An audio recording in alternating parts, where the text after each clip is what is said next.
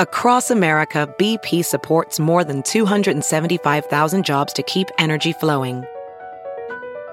Jobs like building grid scale solar energy in Ohio and producing gas with fewer operational emissions in Texas. It's and, not or.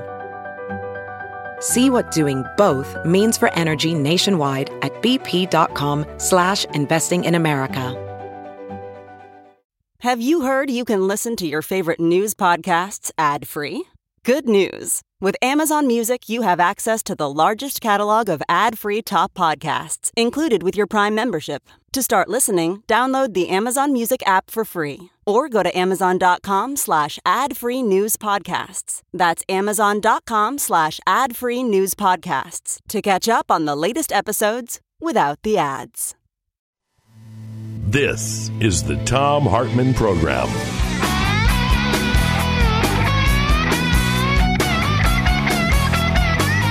Did y'all see this letter that Donald Trump sent to Chuck Schumer? Schumer had sent Trump a letter saying, Would you please nationalize the supply chain for masks and personal protective equipment and face shields and, and ventilators and respirators and N95? Would you please do that and put a military guy in charge of it? Now, of course, Trump has not nationalized the supply chain, so there is no military guy in charge of it because there's no nationalization of the supply chain. But this is the insane letter that Donald Trump replied to him with. He said, Dear Senator Schumer, thank you for your Democrat public relations letter and incorrect sound bites, which are wrong in every way. Now, you can tell either Donald Trump dictated this or Stephen Miller wrote it, because it sounds like it was written by an eighth grader. Number one, as you are aware, Vice President Pence is in charge of the task force. Apparently, you know, you're talking to the wrong guy. Number two, the Defense Production Act has been consistently used by my team and me for the purchase of billions of dollars worth of equipment, medical supplies, ventilators, and other related items. Yeah, we learned that from the New York Times, but you will not use it not just for purchasing, you will not use it for forcing manufacturing. Another lie. That part was not written by Trump. Obviously, he's not smart enough to write that. Number three, a senior military official is in charge of purchasing, distributing, etc. His name is Rear Admiral John Polowczyk. He's working 24 hours a day. If you remember, my team gave you this information, but for public relations purposes, you chose to ignore it. Right. He's not answering Schumer's question. Number four, we have given New York many things. You should have had New York much better prepared than you did. And as Dr. Fauci and Dr. Birx said yesterday, New York was very late in its fight against the virus. Might that be because the President of the United States was saying, We got this under control, don't worry, everything's fine? It's a hoax? Anyhow, as you are aware, the federal government is merely a backup for state governments.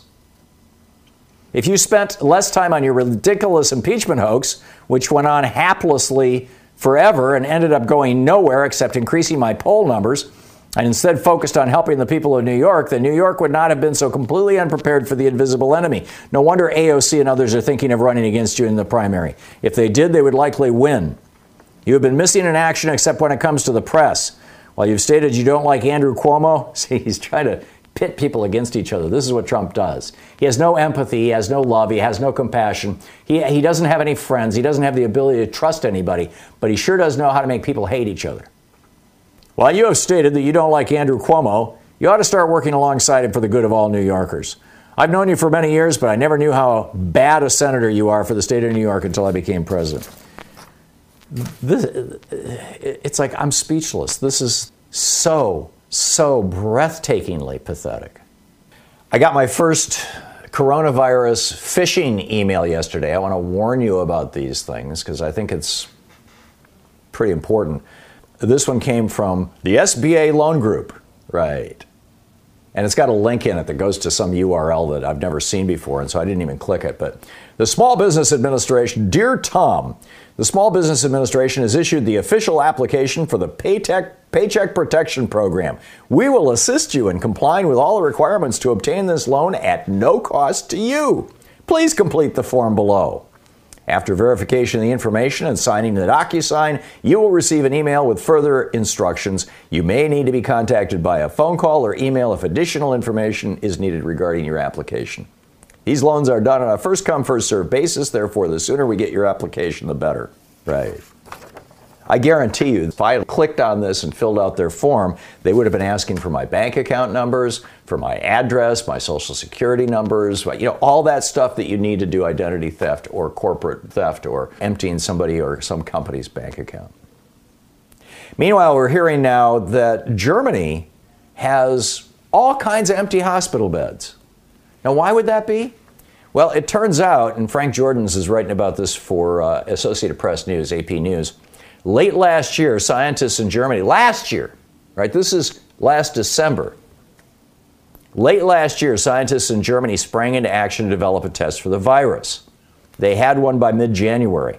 Coupled with Germany's large number of intensive care beds and its early social distancing measures, this could explain one of the most interesting puzzles in the COVID 19 pandemic.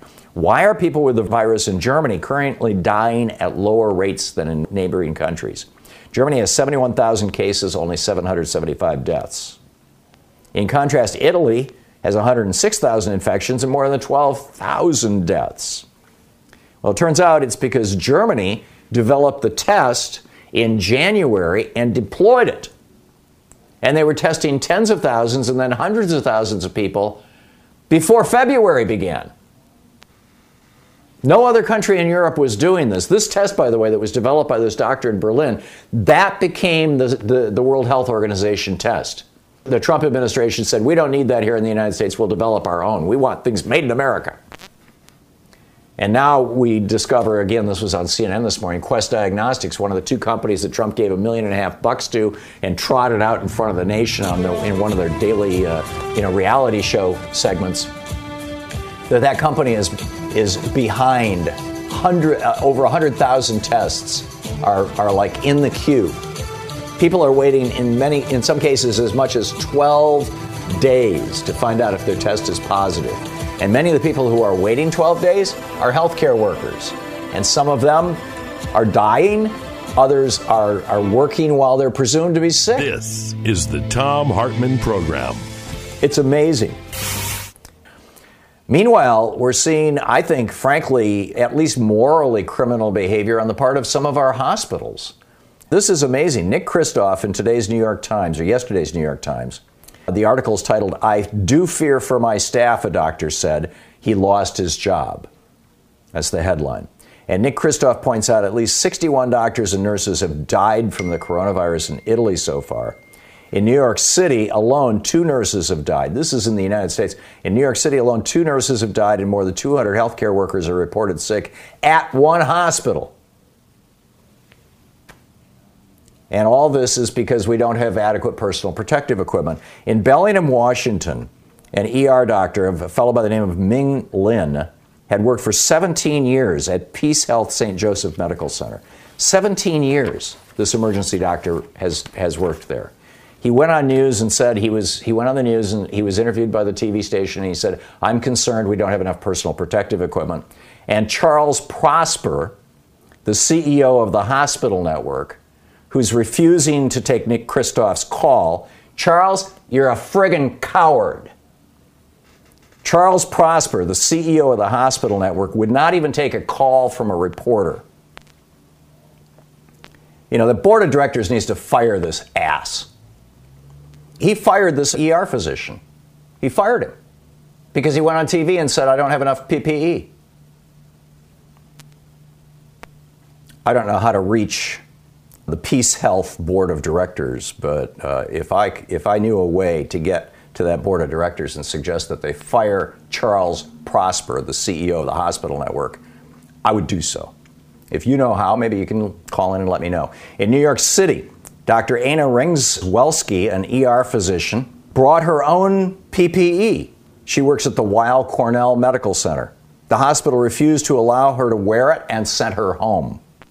Her future is unclear. In Chicago, a nurse, Lori Mes- I'm sorry, I can't pronounce her name, but anyhow, Lori warned colleagues that standard face masks distributed by the hospital were not safe. She brought in her own higher grade N95 mask and she was fired by Northwestern Memorial Hospital.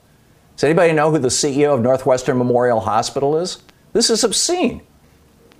In Texas, an anesthesiologist, Dr. Henry Nissis, who was in effect suspended without pay. I'm reading from Nick Kristof's piece in, today, in yesterday's New York Times was suspended without pay because he wore a mask in public places in the hospital.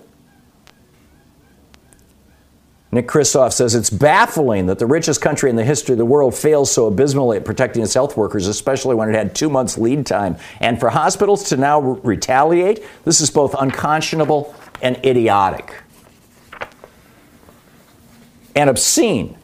Meanwhile, Senator Bernie Sanders is demanding that postal workers have access to sanitation products and personal protective equipment.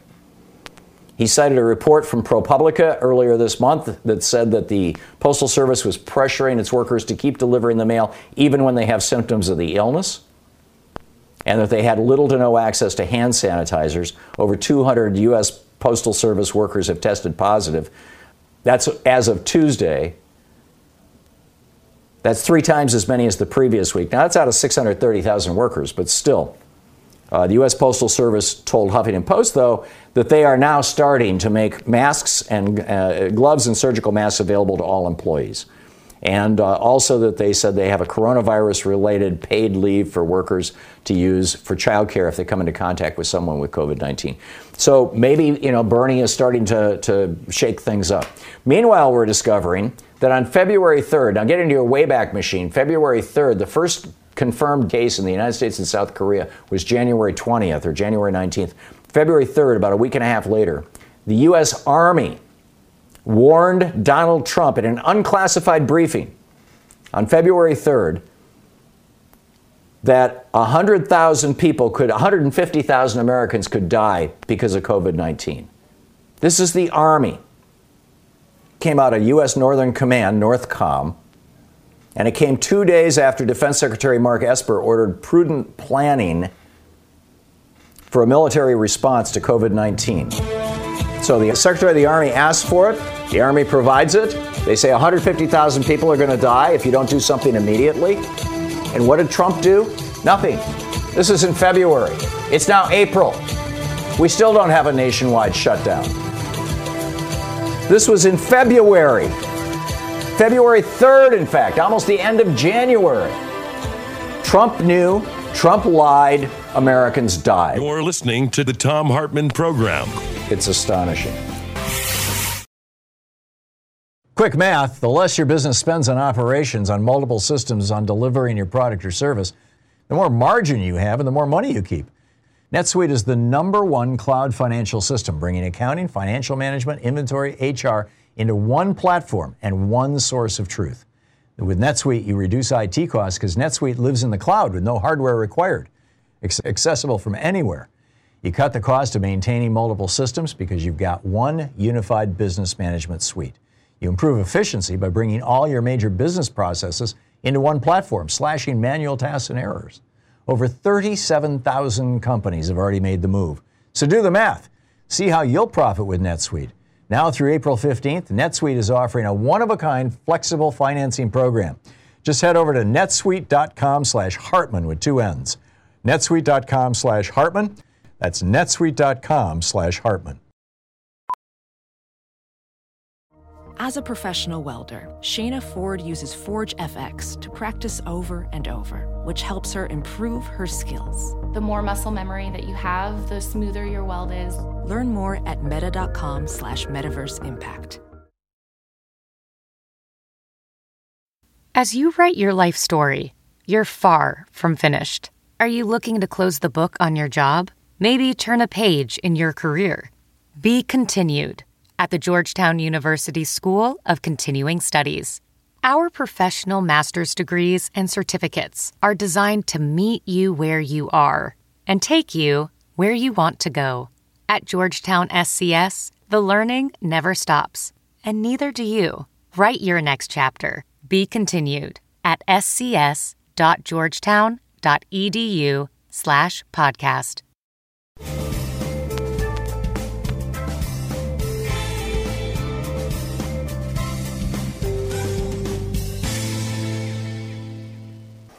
The Army warned the Trump administration on February 3rd that 150,000 Americans could die from this virus if they didn't do something quickly. They didn't do something quickly. And now the Trump administration is saying 150,000 Americans are going to die. Let that sink in. I shared with you the letter, the scam letter, the phishing letter that I got, where I'm sure it was probably, uh, you know, a Nigerian scam or something out of India or the Philippines. Is where a lot of these things originate. Although some of them are coming right out of the United States itself. Said we will help you apply for a business loan. Just click this link right? And whether I'm going to get a virus when I click on the link or whether I'm going to simply be asked to provide them with all my bank account information. Well, Mr. Resistance Stevie says, Thom, I got a similar scam email, but claiming they would file my Social Security claim for me if I would just send them my Social Security number and phone number. And there was some obscure URL, says Stevie. Please, please be careful and don't open a strange email. Don't send Social Security numbers or phone numbers to strangers. Absolutely there is going to be an absolute screaming, flaming avalanche of these kind of scams, and probably some of them are going to take place on the telephone as well. Be wary. The government does not contact you and say, We'll send you money. Private companies don't contact you and say, We'll send you money. Don't believe it. James Silverstone says Massachusetts made a deal with China for some. Ma- oh, I saw this story this morning in the Financial Times. With China for some masks, one million masks were flown on the New England Patriots jet. Robert Kraft coordinated that. They're giving 300,000 of them to New York. This is something that the federal government should be doing, as James points out. Yes, absolutely. Meanwhile, Lori Lightfoot, the new mayor of Chicago, well, new last year, made an announcement, a sad announcement this morning. The first uh, police officer in Chicago has died from COVID 19. It's just remarkable what is going on. Oh, and Sean found for me the board of directors of Peace Health. Peace Health is the hospital that fired in Bellingham, Washington, fired ER doctor Ming Lin, Peace Health St. Joseph Medical Center where this ER doctor had worked for 17 years because he went on TV and said, We need more equipment. Charles Prosper is the cowardly CEO of this organization. Turns out they're headquartered right across the river from me in Vancouver, where we have a radio station and we're on the air. So if you know, I've got a list of the board of directors here. If you know any of these people, don't harass them or anything. Don't go out of your way to hassle them. But if you happen to know them, or you know an easy way to reach out to them, it's peacehealth.org slash board dash of dash directors. And the board of directors, I'll just give their names. If you know them, you can reach out to them. Please be respectful and just say it's time to fire Charles Prosper, the guy who was in charge of the organization that fired the doctor. Get these asses out of here. I'm trying so hard not to use language that's going to get me knocked off the radio. I'm so fried about this. So here are the board of directors of Peace Health. Tim Ackman, who's with Alaska Airlines. The chair of the board is a fellow by the name of Karl with a K, Carrier with a C. Charlotte Davenport is on the board. Diane Hollingshead, who's a retired community volunteer. In fact, quite a few of these people are like basically volunteers. They're good people trying to do good things. So again, if you contact them, be very nice. Dan Hollingshead, Lee Kearney, Donna King, Kevin Murphy, who's out of Denver actually, Andrea Nenzel, who's out of Vancouver, Kathleen Pruitt out of Seattle, Todd Strumwasser, MD, out of San Francisco, and Rick Wollenberg, who's out of Longview, Washington. So if you know any of those folks and you have any pull with them and, and you can help them get Charles Prosper, this weasel CEO of the company, who refuses to talk to Nick Kristof, a journalist for the New York Times, get this guy fired, let me know about it. I'm, I, am, I am over this hospitals crapping on their doctors and their nurses and their physician's assistants and their orderlies and their janitor. I'm over it. The hospitals had months to prepare for this, just like the federal government had months to prepare for this. These for profit, and some of them are non for profit. I, I, don't know about Peace Health. I'm assuming it's a nonprofit the way that its board is constructed. But these organizations have no damn business firing doctors and nurses who speak out. It is wrong. It is a crime. We need to fight back. We need to raise absolute holy hell There needs to be some accountability. These doctors and nurses and orderlies and respiratory techs and, and I mean, you know, you fill in the blanks. The people, right down to the janitors. These people who are every day walking into a hospital are probably facing a higher chance of dying than I did back in the 60s when the draft was going on. These people are literally risking their lives to be there for you and me. And then they get these damn managers and CEOs and people running these hospitals going, oh, we can't have it look like we're not doing our job. We will fire them. Screw you, Charles Prosper. Anyhow, tell us, tell us what you really think, Thom. Right. I was talking about earlier how the president is opposed to the 17 states that require a uh, doctor's slip, basically, or maybe it's 14 out of 17. 17 states, it's hard to get a, an absentee ballot. Trump does not want people in those states to be able to vote by mail. He said you'd never have a Republican elected again. And down in Georgia, you've got several Republicans now freaking out, including Matt Gaetz. But frankly, the only way that we're going to succeed in having a functional national election in November is with vote by mail. And what does vote by mail require? A post office. Well, the post office, its revenue is collapsing because business is not doing business, so businesses aren't mailing things. And I mean, even junk mail is down, all kinds of mail is down, and projecting now that the post office will run out of money by June. That's five months before the election. So, so what do we do? Well, it turns out that the reason that the post office is running out of money is because back in 2005, the post office issued a press release saying that they had a surplus of funds and they were going to move their entire fleet, the largest fleet of gasoline powered vehicles in the nation. They were going to move their entire fleet over a 10 year period from gasoline to renewables, a combination of hydrogen fuel cells and electric vehicles. And immediately, the fossil fuel industry jumped all over oil industry CEO George W. Bush and oil industry CEO Dick Cheney. And they pushed through legislation in 2005 that said that the post office needed to start saving $5 billion a year out of their operating funds and setting it aside in a trust fund that cannot be touched for 75 years to pay for the health care benefits this is assuming 75 years from now, we still have private health insurance paid for by employers to pay for the health care benefits of retired postal employees who have not yet been born. It was a naked attempt to kneecap the post office, specifically to prevent it from rolling out a fleet that would have been a complete game changer rolling out a fleet of renewable energy vehicles. This was done as a total kiss the ass of the oil industry, the fossil fuel industry. That's all they were doing. And as a result of that, the post office has been running at or near a deficit for, for a decade now. It's, it's, uh, the post office is in a crisis. And now, when they're running out of, you know, they don't have mail to deliver, and they're sitting on $30 billion. Actually, I think it's probably closer to $70 billion. $5 billion a year for what has it been, uh, 15 years now? Because the Republicans renewed this, recall. So you know, this was a crisis that was manufactured by Republicans on behalf of the fossil fuel industry. And all we need to do is say, hey, post office, you can tap that 70 billion or whatever it is trust fund that you've got for your 75 years from now retirees. But don't expect the Republicans to go along with that. Meanwhile, down in Florida, real, real interesting stuff. Rick Scott went from being the CEO of a corrupt medical products company that when he was CEO that committed the largest fraud against Medicare in the history of America. He went from that and he made millions off it. He became worth just a little less than $100 million as a result of being the CEO of this company. And so then he bought himself a seat as governor of Florida. And then he bought himself the seat of United States Senator from Florida. Because if you use your own money, according to the the Buckley decision back in 1976, there are no limits on how much money you can spend. I mean, you know, see Bloomberg, right? And so this is Rick Scott, the fraud guy, buys himself the governorship. So what does he do when he's governor? Well, he wants to have really good unemployment numbers.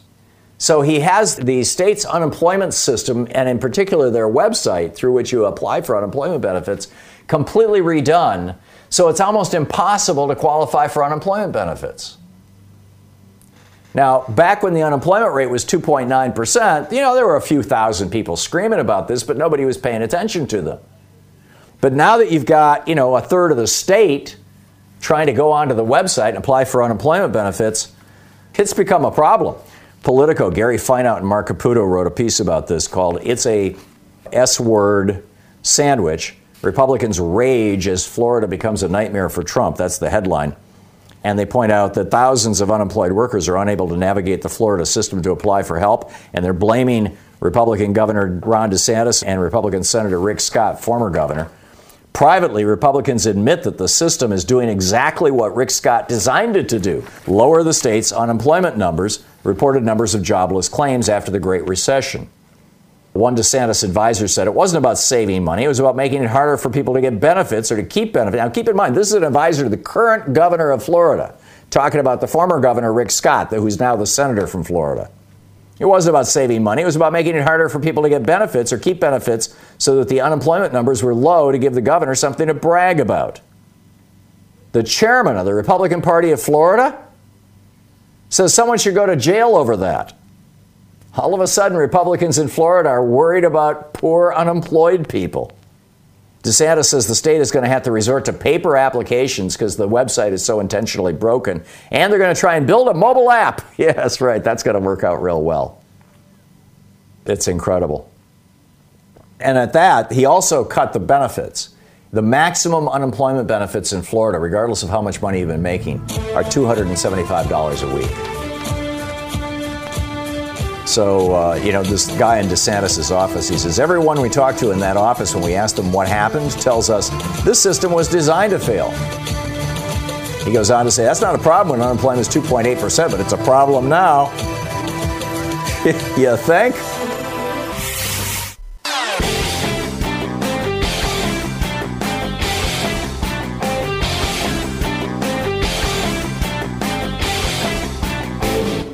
Hey, we have a special new video up for supporters of our program over at thomhartmann.com.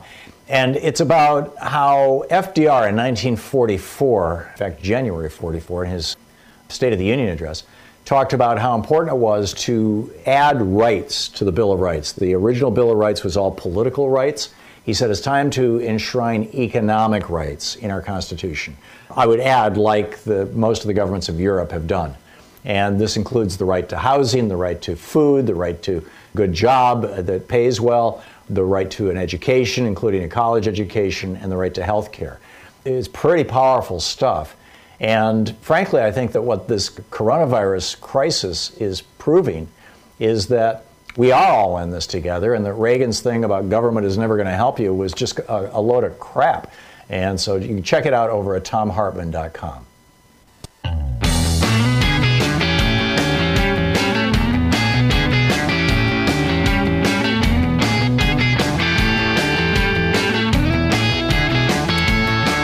And uh, let's see here. Norma in Montgomery, Alabama. Hey, Norma, what's up?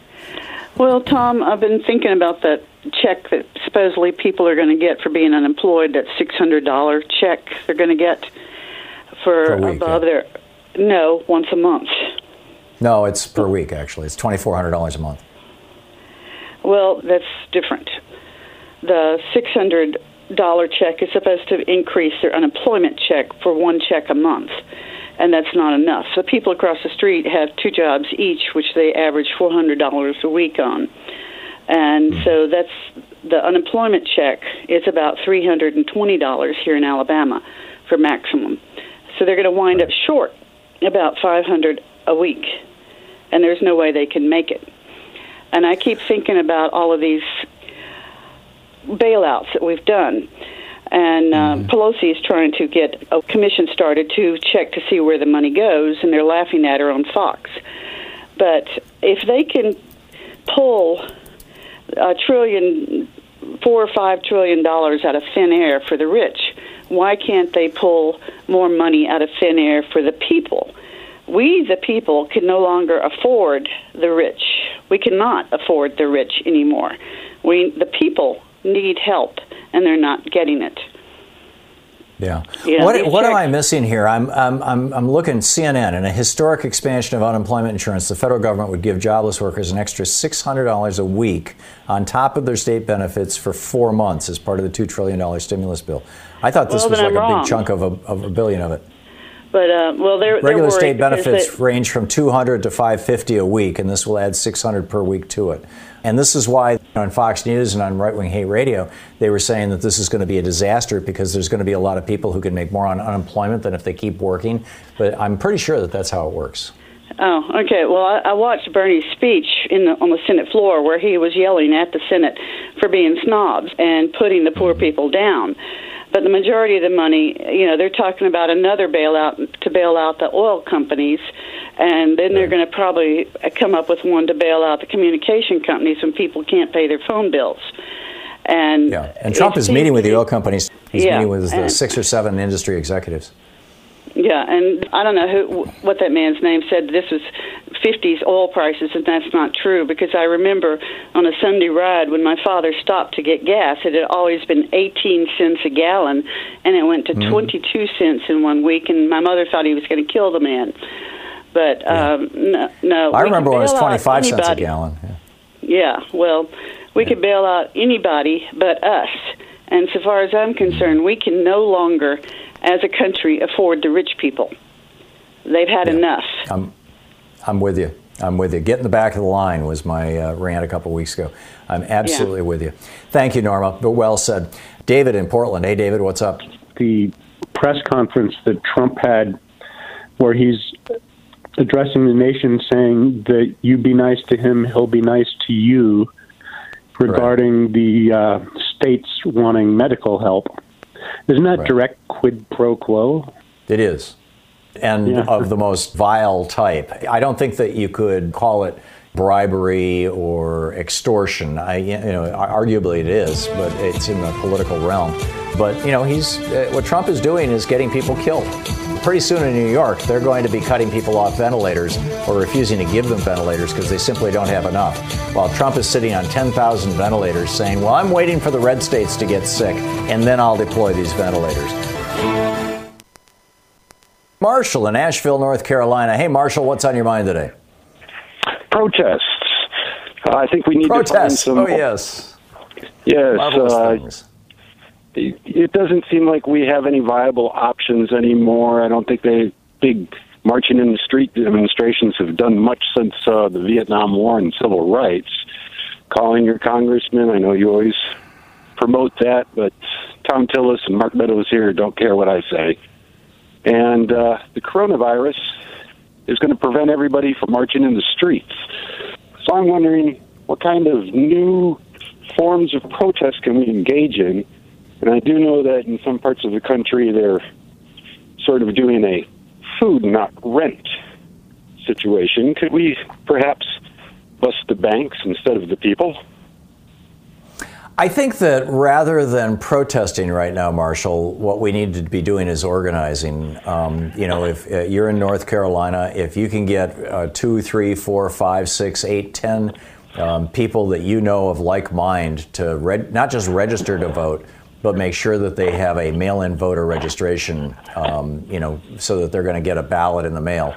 Um, that's probably the most important thing that any of us can do right now. Because the, Well, the entire, doing some of the entire is- literally the future of the world is going to turn on this election in November. Yes, and that's what troubles me. Uh, if they steal the election, what do we do then? Well, it, it'll be a whole lot harder for them to steal it if we do mail-in ballots because there's a paper trail. So Yeah, you know, post office. The, the, yeah, well, Okay. I, I, I don't think that they're going to let the post office fail. Um, but, you know, we do need, there's a lot that needs to be done for the post office right now. And the fact that the Republicans have stolen, you know, tens of trillions of dollars from the post office, forced the post office to stick it in a slush fund just to defend the, the fossil fuel industry is obscene. But yeah, I get your point. Marshall, uh, my advice for what it's worth is register, you know, get your, get your mail in ballot or get on the list for it and get all your friends on the list for it. It's not enough to just register to vote anymore. And you've also got to find out what your mail in ballot rules are. Some of these red states are going to require you to make a copy of your driver's license and send that along with your mail in ballot. If that's the case, get ready for it. Jeff in San Francisco. Hey, Jeff, thanks for watching Free Speech TV. What's up? Just sent you a Twitter about the, the rent strike going on in L.A. They're uh, driving mm-hmm. around uh, Garcetti's uh, house honking, and there's going to be a lot of strikes. Yes, and I think it's going to get pretty ugly. Nobody's been working through March, and if you're paycheck to paycheck, how are you going to pay April rent? They say it's supposed to take 20 weeks to get our $1,200. Meanwhile, we have trillions for the stock market. This is going to get pretty mm-hmm. ugly. And is anybody going to jump on board and grab this and say, hey, you know, people are, I know some people are saying Bernie needs to jump on this. He, he, he sent out a, a Twitter the other day about this and, uh, you know, how people are losing their health insurance. Mm-hmm. I mean, something's going to pop pretty bad here in April. And, um, but uh, you, what do you? Right. What is your projection? In particular, when people in the red states start realizing that they have more in common with people in blue states than they have in common with the royal family and the White House, it's going to get it's going to get real interesting. Although I would point out, Jeff, that Ammon Bundy, remember the guy who took over the Malheur um, Wildlife Reserve here in Oregon, and who whose uh, buddies were you know sighting off a bridge down at federal agents. He's the son of Cliven Bundy. Ammon Bundy went out yesterday and did a whole YouTube thing about how they can't stop us from having meetings. They can't stop us from, from gathering together and praying the way that we want. If they try to do that, I, me and my guys, we will show up and protect your rights. So this could get ugly, very ugly, very fast, depending on how it plays out and whether or not, you know, and what the Trump administration does. But I can see this going in so many different directions the tragedy is that we don't have any kind of reasonable leadership from the top. I mean, that's just the absolute flaming tragedy. Jeff, thanks for the call. Um, thanks for the heads up on, on what's going on at Garcetti's house. I'll have to look into that.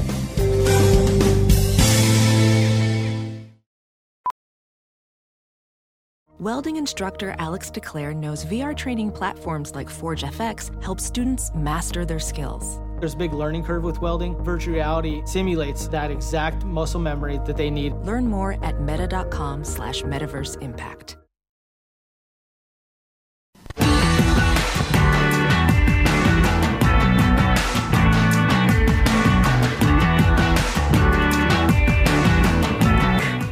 There's a lot in the news today. Just give you a quick recap of some of these things. One Trump campaign official interviewed by the Los Angeles Times, uh, Brad Reed published this over on Raw Story, claims that Trump's campaign is, quote, terrified that the COVID virus, this virus, is going to hammer the rural counties where Trump's support is so strong.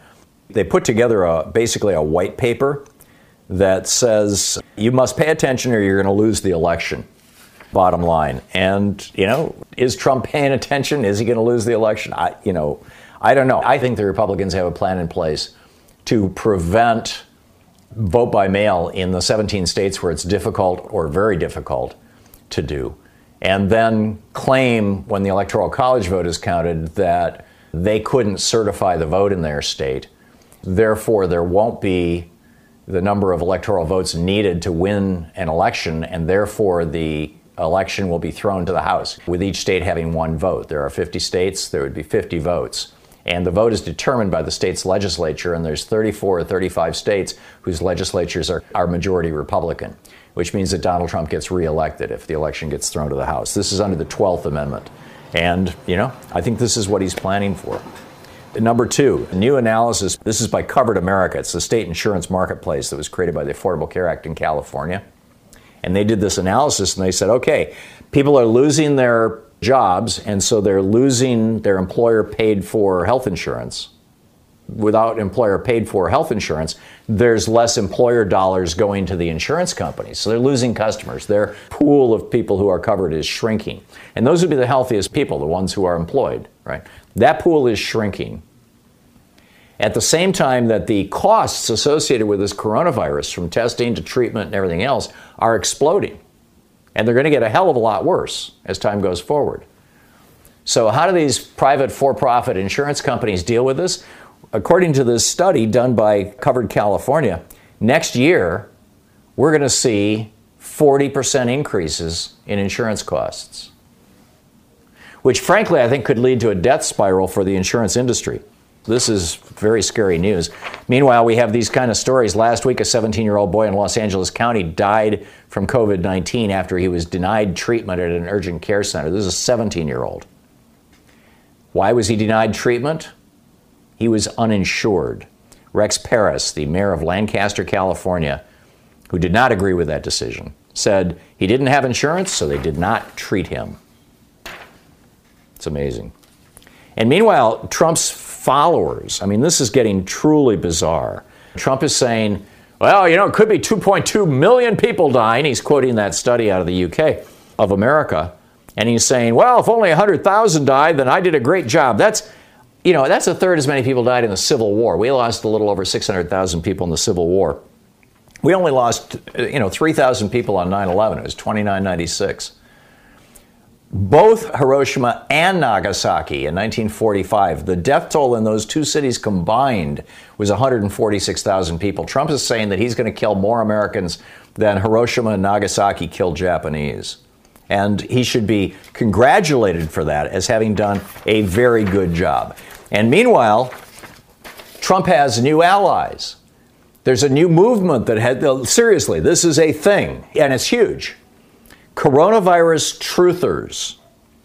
They are taking their cameras to hospital parking lots, the visitor parking lots, and discovering that hospital visitor parking lots all across the country are largely empty. And they're saying, see, this is proof there's no coronavirus. It's all a hoax. It's being made up by the media. Well, the reason that the visitor parking lots are empty is because you can't visit a hospital anymore. They won't let you in. No matter who is in there, whether it's your brother, your sister, your dad, your mom, your wife, your husband, your kid, you can't go in. And so, you know, nobody's in the parking lot except these idiots with their cameras. But it's become a cottage industry. They've got their own hashtag. It's hashtag film your hospital. check it out on Twitter. Just, you know, search for that hashtag, film your hospital. This was started by a QAnon conspiracy theorist and these guys actually believe this, that, that this whole thing is just a hoax. You know, people are not parking at the hospital because they're not going in for elective surgery. And like I said, they can't visit anybody. But this, to the QAnon people, to the called coronavirus truthers, this is proof. It's all a hoax. Mike in uh, Mike, I don't have a city for you. Where are you calling from? Miami. Okay. What's up? Called before. I'm in the military, 22 years now. Kind of overheard you mention February 3rd. We were getting briefings for this stuff way prior to that. And I will say, I mean, I've been out of the office probably about a month now.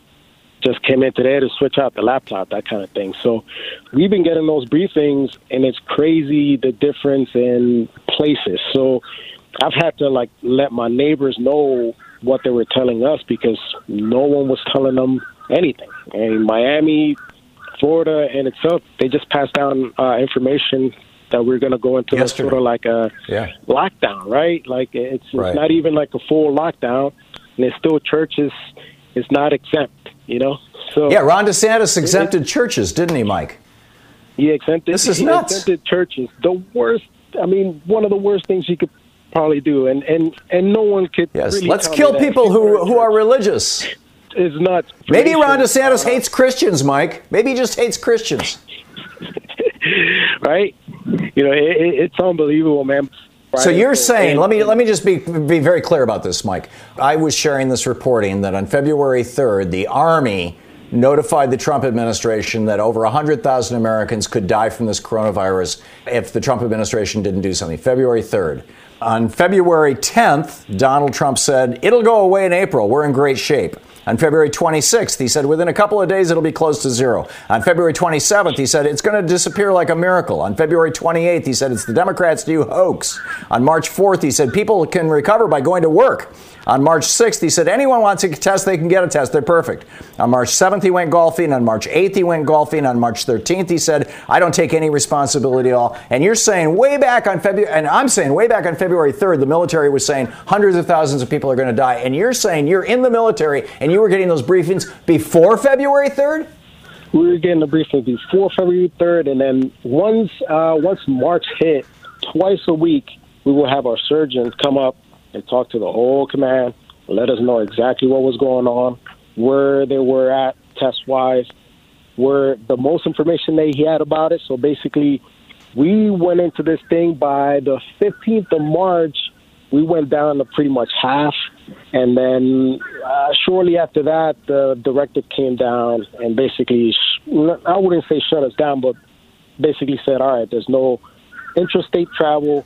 There's definitely no out of out of country travel. Everybody coming out of out of the country into the country is going straight into 14 days quarantine. Like they gave us from top to bottom, and so I would I would go home, share some of this info with my neighbors, and they're looking at me like I was crazy. Because they're watching Fox News and listening to Trump. I wouldn't even say that. They're just working, going about their lives, and just not mm. getting that information. It's it's that's been the biggest part. Um, as far as optimism, you know, I kind of look at my kids, the neighbors, and then kind of try to share some of the information that we've been getting. Uh, the neighborhood I live, there's some delivery people and you know we we kind of been joking about how they're they're uh, delivering more things than ever before, you know, and, and seeing like their reactions to people getting the packages and washing them outside, that kind of thing, and they're just looking at them like, well, if you're doing that, what is UPS doing for me? Our FedEx and UPS drivers and delivery people, they're on the front lines too.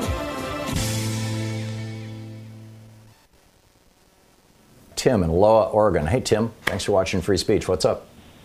Virtually every day, these White House briefings come in. All they are is campaign speeches for yep. Trump. You know, he's yep. interjecting all this stuff about the impeachment and so forth. I'm wondering when he's going to start throwing Hunter Biden and Monica Lewinsky and Hillary Clinton into that stuff. You see what I mean? That's how pathetic minute. getting.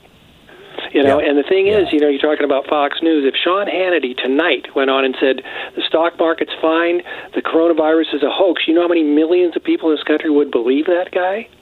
That's the, the majority part, of the I mean? Fox News watchers. They're, it's a cult. I mean, it's just like Jim Jones yeah, said, drink uh, the Kool Aid. Well, they drank the Kool Aid. Exactly, yeah. And you know, the thing is, even like CNN and MSNBC are giving him a little bit of credit for finally, finally waking up. Well, if you hold a gun to the head of a lunatic, they're going to even realize there's a problem. You see what I mean?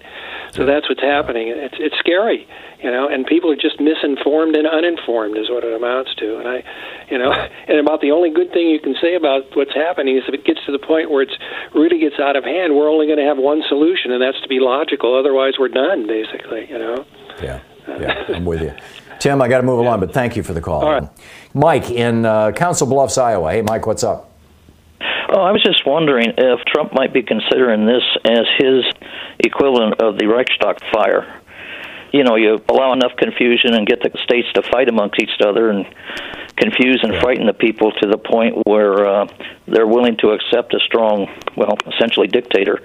You know, the bottom line here is that this this demonstrates a danger. I've been talking about this for three years that Donald Trump and, and in particular Trump and Bill Barr are moving the United States in a direction where if you had a president who was actually competent, I mean competent at being evil, competent at being a dictator, if he if you had a president that was as as competent as Viktor Orban, for example, then we would be in deep doo-doo already because he has radically increased the power of the presidency. Bill Barr and some of the right wingers in the Supreme Court are aggressively pursuing nakedly anti American, anti small d democratic policies. So, on the one hand, I don't think Donald Trump is going to make this his Reichstag fire. He's tried in his pathetic little ways. He's tried to blame it on Democrats. He's tried to blame it on Obama. He's tried to, you know, I went through that list yesterday, the, you know, the 12 or 13 different people that uh, on various occasions Donald Trump has tried to blame this on. Now he's trying to blame it on the states and he's blaming it on nurses. He's saying nurses and doctors are stealing personal protective equipment. Hospital administrators are exaggerating how many ICU units and how many ventilators they need. Governors are lying to us. He's blaming everybody else. What Hitler did was evil and brilliant, brilliant evil, whatever you want to call it, because the Nazis, eh, there's still a debate among historians whether Marius van der Lubbe was hired by the Nazis or not. He was a, a young man in his 20s who was almost certainly a schizophrenic and probably a paranoid schizophrenic. He was mentally ill. And he was smuggled into the basement of the Reichstaggebäude, the, the, the parliament building, their Capitol building. He was smuggled into the basement, and the Parliament building, all the giant walls of it were hung with these tapestries, some that went back to the, to the 1200s, right? These giant tapestries that were very flammable. And he was apparently smuggled in. There were several buildings whose basements interacted with the basement of the of the Reichstag, uh, but it appear, they appears to have come out of one of the office buildings that was controlled by the Nazis. And Marius von der Lubbe ran around with a torch and set on fire all these tapestries, and it turned the building on fire. Hitler was having lunch with von Papen just down the street when this happened and was ready for it. And when the fire happened, Hitler ran to the front of the fire, or ran to the street in front of the burning Parliament building, and got a microphone. You know, the media was there, it was radio back in those days. And he said, This is a sign from God. And he blamed it on the communists and the Jews. And he said, We need strong leadership now that we're under attack. Hitler knew how to exploit a moment like that. Donald Trump is too incompetent to do it, at least so far. Now, the danger is, and as long as he runs this family business with people like Jared Kushner, who are just as stupid as he is and just as confident that they know everything that they don't know, that's the one thing that's keeping us safe, I would say. But if or when Trump leaves office, if another Republican comes into office who is willing and competent to go down the road that Hitler and Stalin and others have gone down, Trump has plowed the soil for them.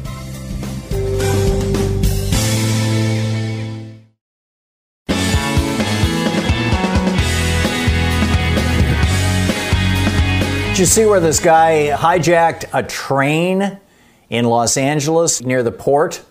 And tried to drive a locomotive into the ship, into the USS Mercy.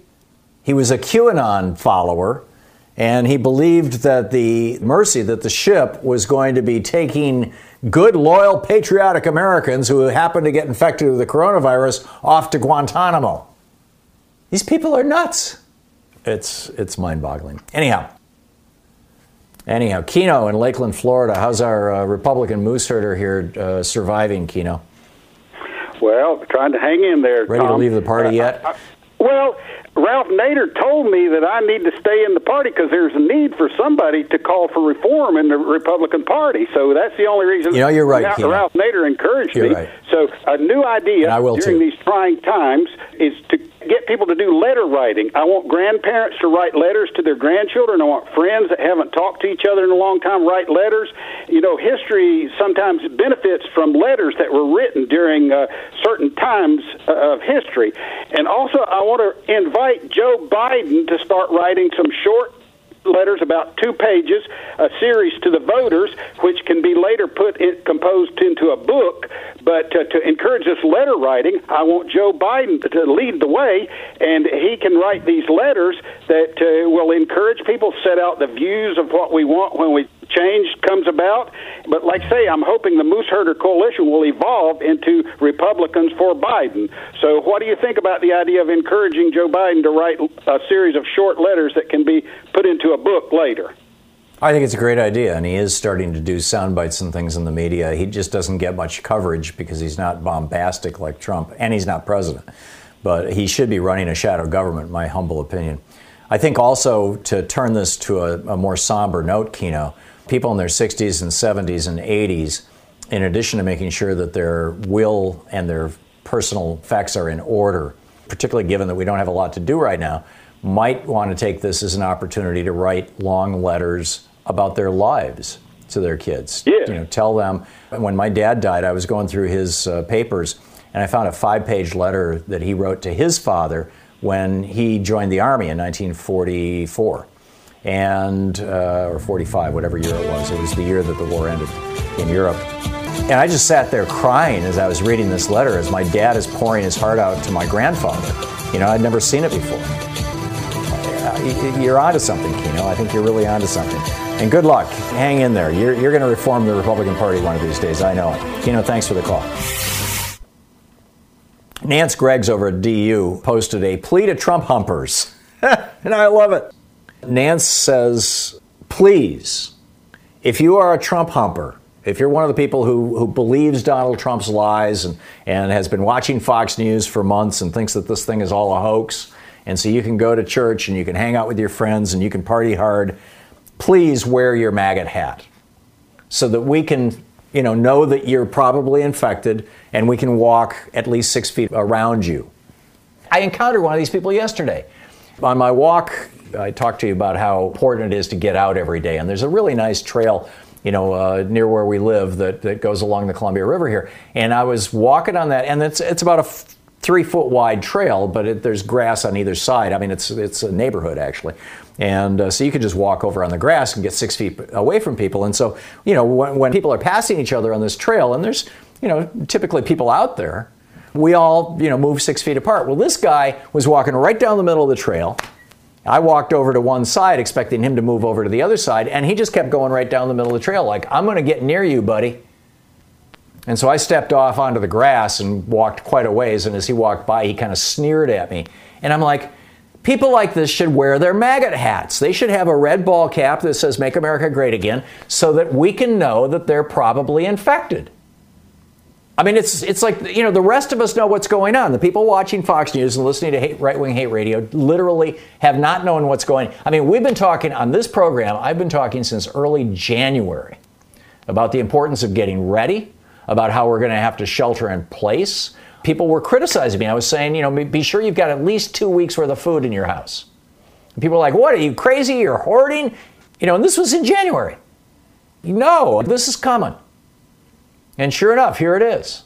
I mean, you know, it's been we've been doing this. I think we're in our third week right now of you know working from home and being at home. And if somebody's running around being infected, uh, for example, the Life Tabernacle Church in Central Louisiana last night had a service. 500 people showed up. Some guy brought a bullhorn and stood outside the church yelling to Tony, Pastor Tony Spell, the guy who says that uh, this virus, we believe, is politically motivated. This is what he told a local radio station or local TV station. This guy with his bullhorn, he's like, Come out, Tony. Come tell us why you're endangering people's lives. But Spell remained defiant. He told his 500 parishioners, he says, This is a conspiracy to undermine Christianity in the United States. Right. No, it's a virus, you idiot. Put on your maggot hat so I can see you coming, please. Beverly in Dixon, California. Got a quick one, Beverly?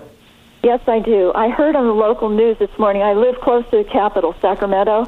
I heard on mm the mm-hmm. local news in Sacramento County, one third of the coronavirus cases have been traced back to attendance at church gatherings.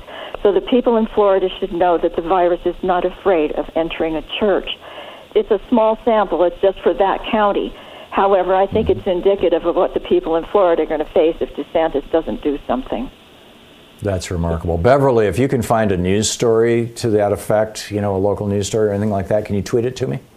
No, what happens is I live in the country and there's no internet uh, service out here, and the uh, library I where I go to get on the internet, they're all closed. so I'll make a note. I'll go looking for it. Beverly, I got to run, but thank you. Thank you. I'll go looking for it. John in Apple Valley, California. You get the last minute, John. What's up? Uh, I was just wondering if there are any studies that compare the population of the community uh, that gets the virus versus the healthcare workers, because I'm wondering about the dosage effect, thinking that the healthcare workers would get a much higher dose of the virus, being as they were dealing with people that were um, quite sick. And that might give us an idea of how infectious the virus really is, because we still don't know how much of it is in the community because we don't have the test. Right. And it might be yep. that it's not as infectious as we really think. Well, or it might be that it's a hell of a lot more infectious than we think, and that's why it's burning through country after country. No, I haven't seen any studies like that, John, and, to answer your question. But I do know that something like 26%, I believe, of all the people who are sick in Spain right now are healthcare workers. It's just burning through the healthcare working community. And it's going to happen in New York. It is happening in New York right now, too. The healthcare workers are falling. It's really, really tough, and all because Trump screwed this up so badly. Get out there, get active, or you know, do it from your computer. Tag you're it. We'll. You've been listening to Thom Hartmann.